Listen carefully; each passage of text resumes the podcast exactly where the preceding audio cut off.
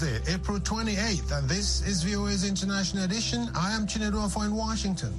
Coming up in the next half hour, NATO and allied nations agreed to step up military support for Ukraine against the Russian invasion. We would like to make sure, again, that they don't have the same type of capability to bully their neighbors that we saw at the outset of this conflict. The UN calls for better management of risks from natural disasters triggered by climate change. The report warns the world is set to face more frequent and extreme disasters, and nations are ill prepared to tackle the dangers. And a court military ruled Myanmar sentences former leader Aung San Suu Kyi to five years in prison. We'll have these stories and more next on International Edition. Stay tuned. NATO and allied nations have agreed to step up their military support for Ukraine to fight the Russian invasion. The announcement followed a meeting hosted by the United States Secretary of Defense, who warned that weapons must be delivered quickly as the war enters a crucial phase. Henry Ridgwell reports. US Secretary of Defense Lloyd Austin hosted counterparts from 40 allied nations at the Ramstein Air Base in Germany to rally support for Ukraine. Ukraine clearly believes that it can win, and so does everyone here. Speaking to reporters, Austin said Russian forces have suffered significant losses. We would like to make sure, again, uh, that they don't have the same type of capability uh, to bully their neighbors that we that we saw at the outset of this uh, of this conflict. Austin said 30 countries had pledged $5 billion of security assistance to Ukraine, including $3.7 billion from the US. The coming weeks will be so crucial for Ukraine. So we've got to move at the speed of war.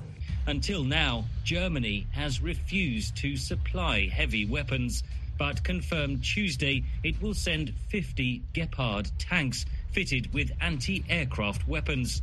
German Defense Minister Christine Lambrecht. That is exactly what Ukraine needs now to secure the airspace from the ground.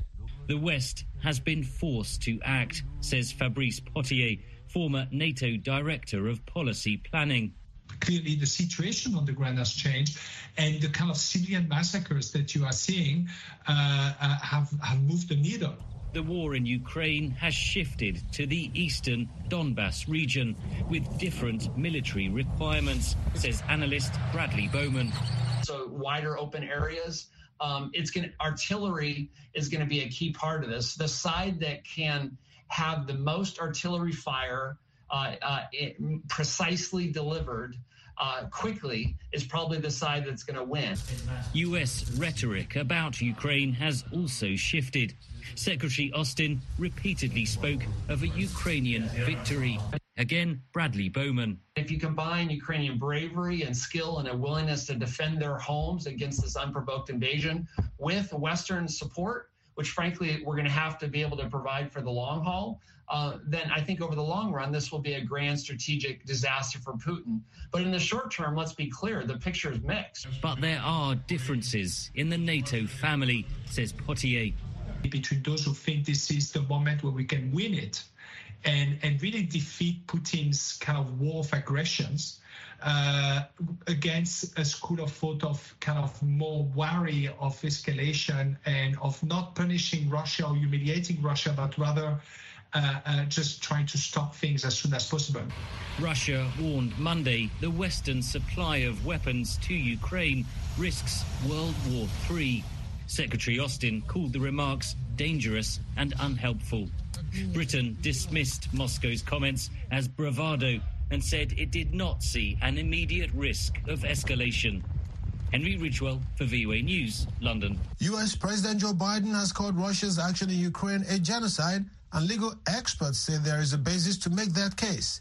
Lesia Bakalets explains in this report narrated by Anna Rice. President Biden has made it clear where he stands on the issue of Russian atrocities in Ukraine. Yes, I call this genocide because it becomes clearer and clearer that Putin is just trying to wipe out the idea of humanity in Ukraine. But French President Emmanuel Macron is not using this term. Le mot de génocide a un sens. The word genocide, genocide has a very particular meaning. Qualifié and it's up to par lawyers, juristes, not politicians, pas to par des define it. politiques. The term genocide was coined at the end of the Second World War by a Polish lawyer of Jewish descent, Raphael Lemkin. It has a specific definition, say scholars. To prove genocide means to prove that war crimes were committed with malicious intent. International law experts are debating whether Russian actions qualify as genocide. Comments by President Vladimir Putin could contribute to the case against Russia, say these experts. While neither Russia nor Ukraine are a party to the International Criminal Court, experts say the court can still investigate Russia's crimes. But they add it would be better to create a separate tribunal for that purpose. Yet it's unlikely Putin will be brought to trial, even if a tribunal establishes that Russia's actions in Ukraine constitute genocide, say experts. More likely is that lower ranking offenders might be captured and put on trial. Yet these difficulties have not stopped the collection of evidence of genocide against Ukrainians. By opening an investigation early, experts say, the evidence gets documented soon after the crimes are committed. They can also be made public as early as possible.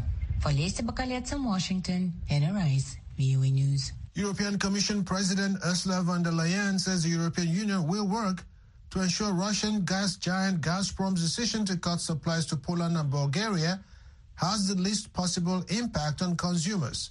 Moscow says the gas cutoff is to enforce its demand for payment in rubles needed to shield its economy from international sanctions over the war in Ukraine.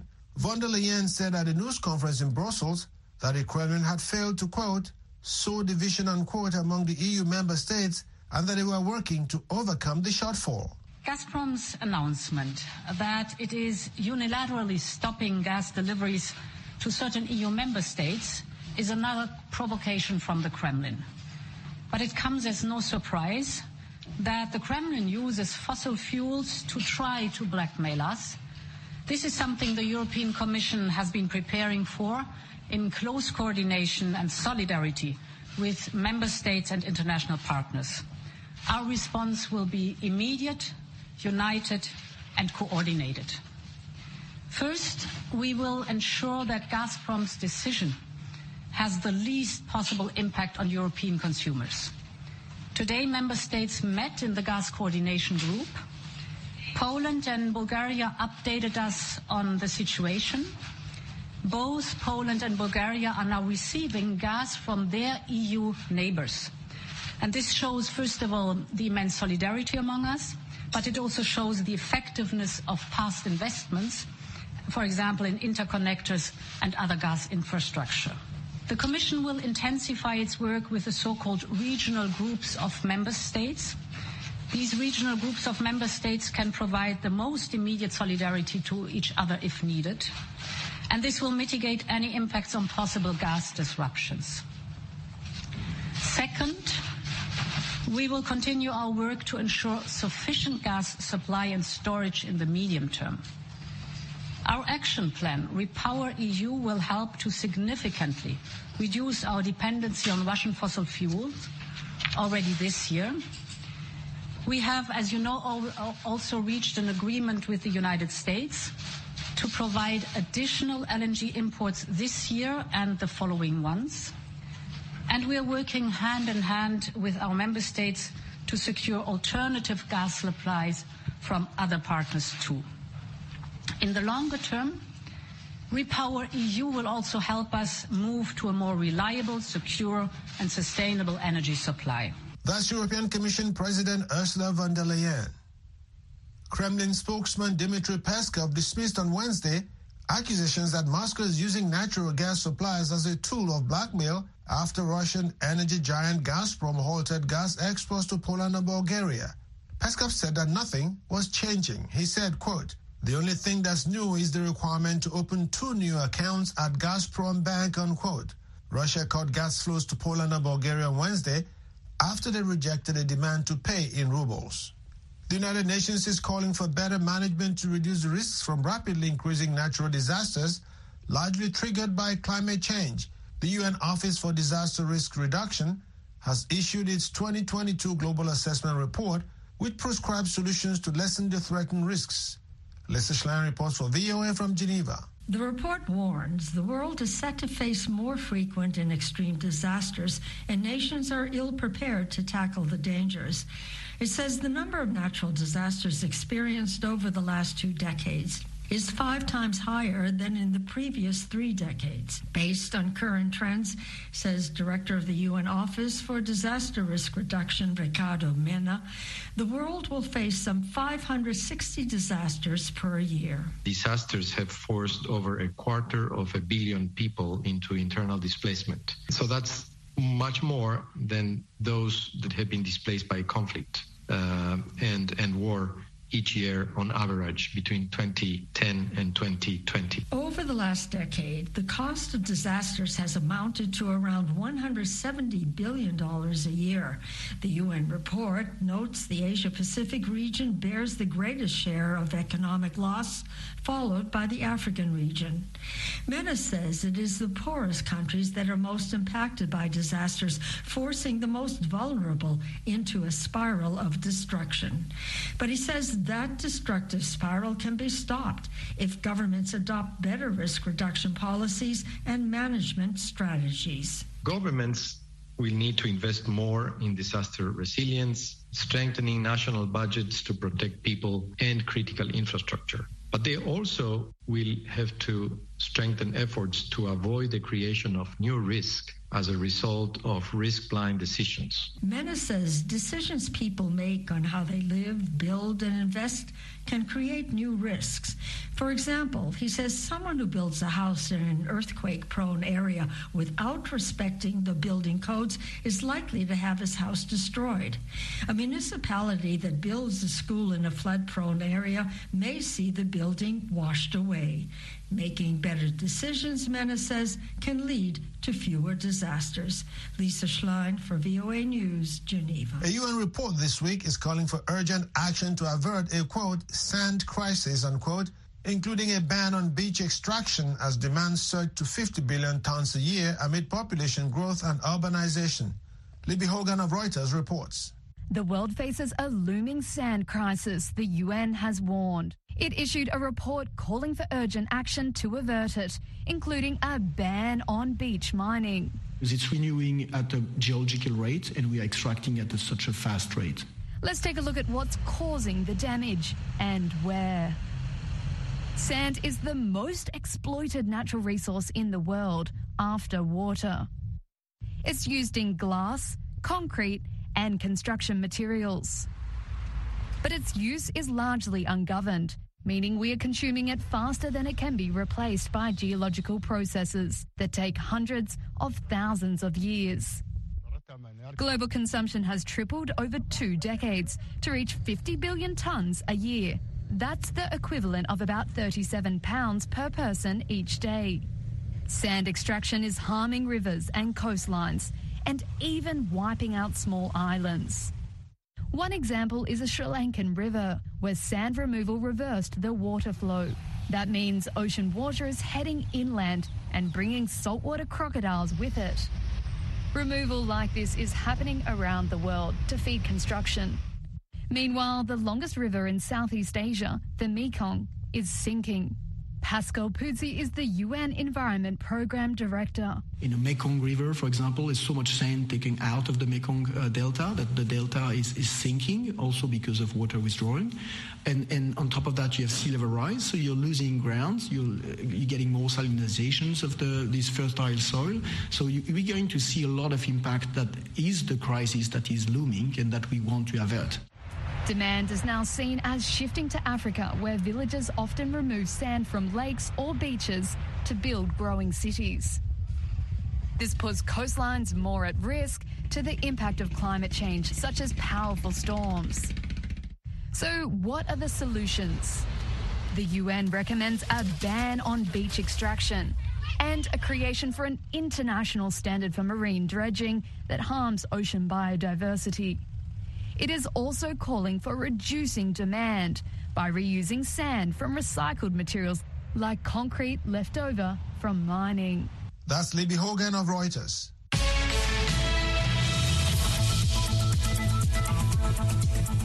A court in military ruled Myanmar has convicted former leader Aung San Suu Kyi of corruption and sentenced her to five years in prison. Suu Kyi was ousted by an army takeover in February last year. She denies the allegation that she accepted gold and hundreds of thousands of dollars in a bribe from a top political colleague. Her supporters and independent legal experts say her prosecution is unjust and an attempt to remove 76-year-old Suu Kyi from politics. She has already been sentenced to six years imprisonment in other cases. For more on this story and other breaking news, visit our website at voanews.com.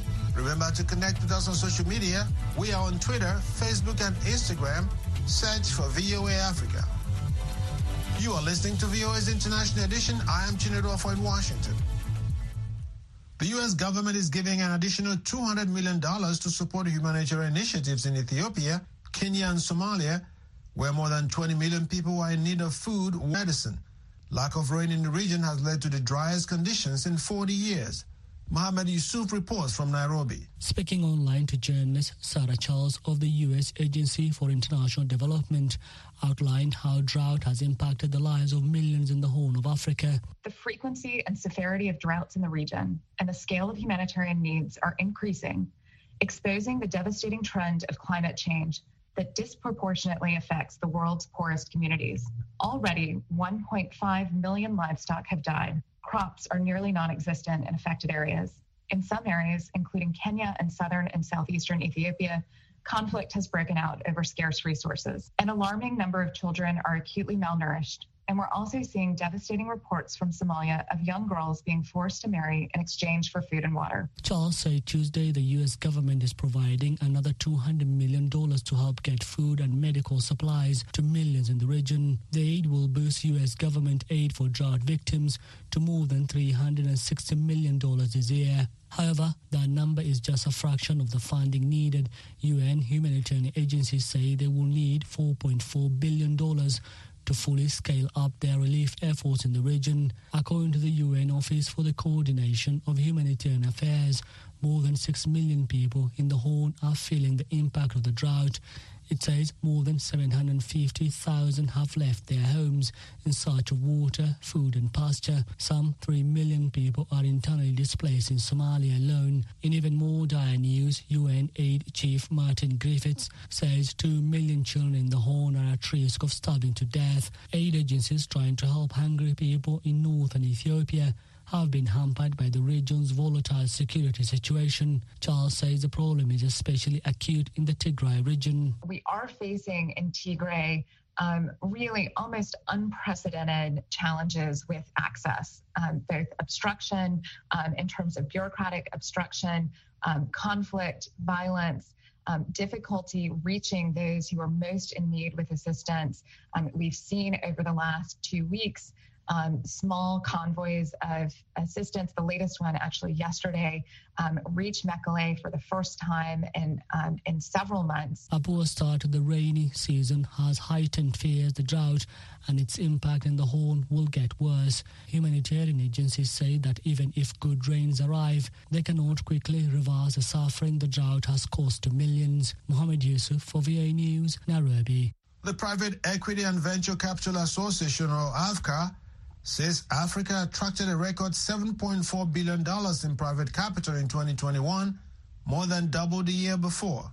But while the continent provides ample possibilities for investors, it also presents challenges from instability to climate change. At this year's Africa conference in Senegal, investors discussed some of the trends. Annika Hammerschlag reports from Dakar. In Africa, one of our main goals is to diversify. More than 500 people from some 50 countries filtered in and out of conference rooms at Dakar's Radisson Hotel Tuesday for day two of AVCA's annual gathering. Africa offers a rich environment for local and international investors, attendees say, as it has a growing youth population and consumer market. Alexia Alexandra Poole is a research manager at AVCA. She said investor interest in the continent has been largely driven by the attraction of financial technology companies. A number of sizable infrastructure deals also contributed to investment growth. And these infrastructure investments were focused on renewable energy, transportation, communication services, and they support African governments to fill the infrastructure gap on the continent. Yeah, and we expect to see more these trends to continue in the years to come. Some African governments, such as Senegal's, have successfully attracted international investment in recent years. In 2019, it became the second African country to pass a Startup Act, which eases regulations and provides tax breaks to innovative new businesses. Venture capital activity here comprised 80% of total reported deals in 2021, up from 6% between 2016 and 2020, according to AVCA. But investing in African companies also comes with challenges, investors say, including currency volatility, small national economies, limited access to finance and banking services, and political unrest. Walid Sharif is the managing director of Blue Peak Private Capital. If you have a long term view and if you're well diversified, you can obviously overcome those issues. From outside, you read the news or you think it's scary, it's difficult, but at the end of the day, there's so many opportunities on the ground, so many great businesses that as long as you put the tools with them and give them a lot of uh, assistance and support, you can definitely help them become strong businesses. Climate change is another major hindrance. Sub Saharan Africa is expected to suffer disproportionately from extreme weather events, such as floods and drought. This is disruptive to businesses, particularly those in the agricultural sector. Some investors have begun setting climate goals. Clarissa DeFranco is the managing director of British International Investment. Last year, her company set a goal of having 30% of their investments dedicated toward addressing climate change. They'll have to have the specific mandate of addressing climate from a resilience, uh, adaptation, or mitigation point of view. How do we achieve that from a new commitment point of view, but also from a portfolio point of view, is something that we need to explore a bit more. Potential investments might include the renewable energy and plantation sectors, she said. The AVCA conference continues in Dakar through Friday. Annika Hammerschlag for VOA News, Dakar, Senegal. This has been International Edition on the Voice of America. On behalf of the entire production team, thank you so much for listening. Visit our website for in-depth coverage of world events and news 24 hours a day at voanews.com. Until next time, I am Chinedorf in Washington, wishing you a great day. Next, an editorial reflecting the views of the United States government. Addressing the challenge of mass migration in the Western Hemisphere remains a priority for the United States, declared Secretary of State Antony Blinken at the Ministerial Conference on Migration and Protection in Panama. We have a strong interest in protecting the security of our borders in a safe, orderly, and humane way, he said. We care about the well being of millions of people across the hemisphere who have made the desperate decision to leave their homes and communities in search of a better life. The journeys are often dangerous. Migrants are vulnerable to exploitation of all kinds. Many are children, and their fates, their futures, are highly uncertain. We have a shared responsibility to look out for them. The United States is focused on the underlying issues that are pushing so many people to become migrants in the first place, including poverty, a lack of economic opportunity, corruption, political upheaval, and insecurity, all of which has been made worse by the climate crisis and COVID 19. The United States is committed to working with other nations to take on migrant smuggling networks, improve humane and effective border management, counter information, and develop legal pathways for immigrants and refugees seeking a safe place to call home. In particular, said Secretary Blinken, we have to work together to help stabilize and strengthen communities that are hosting large populations of migrants. We have to help them get the tools that they need to rebuild their lives, including access to jobs and education. And we have to make sure that our support directly benefits the communities themselves with increased resources for public health and safety, social services, better infrastructure, opportunity for everyone. This is a job for governments of the region, but also for NGOs, the private sector, multilateral development and financial institutions, and regional and global public health and climate agencies. The United States will help bring together these different groups and leverage all of their contributions to this challenge. There are more people around the world on the move, displaced from their homes, than at any time since the Second World War. Some 95 billion people, said Secretary Blinken. This is a challenge that we have to stand together to meet. work together to meet, and join together to meet. That was an editorial reflecting the views of the United States government.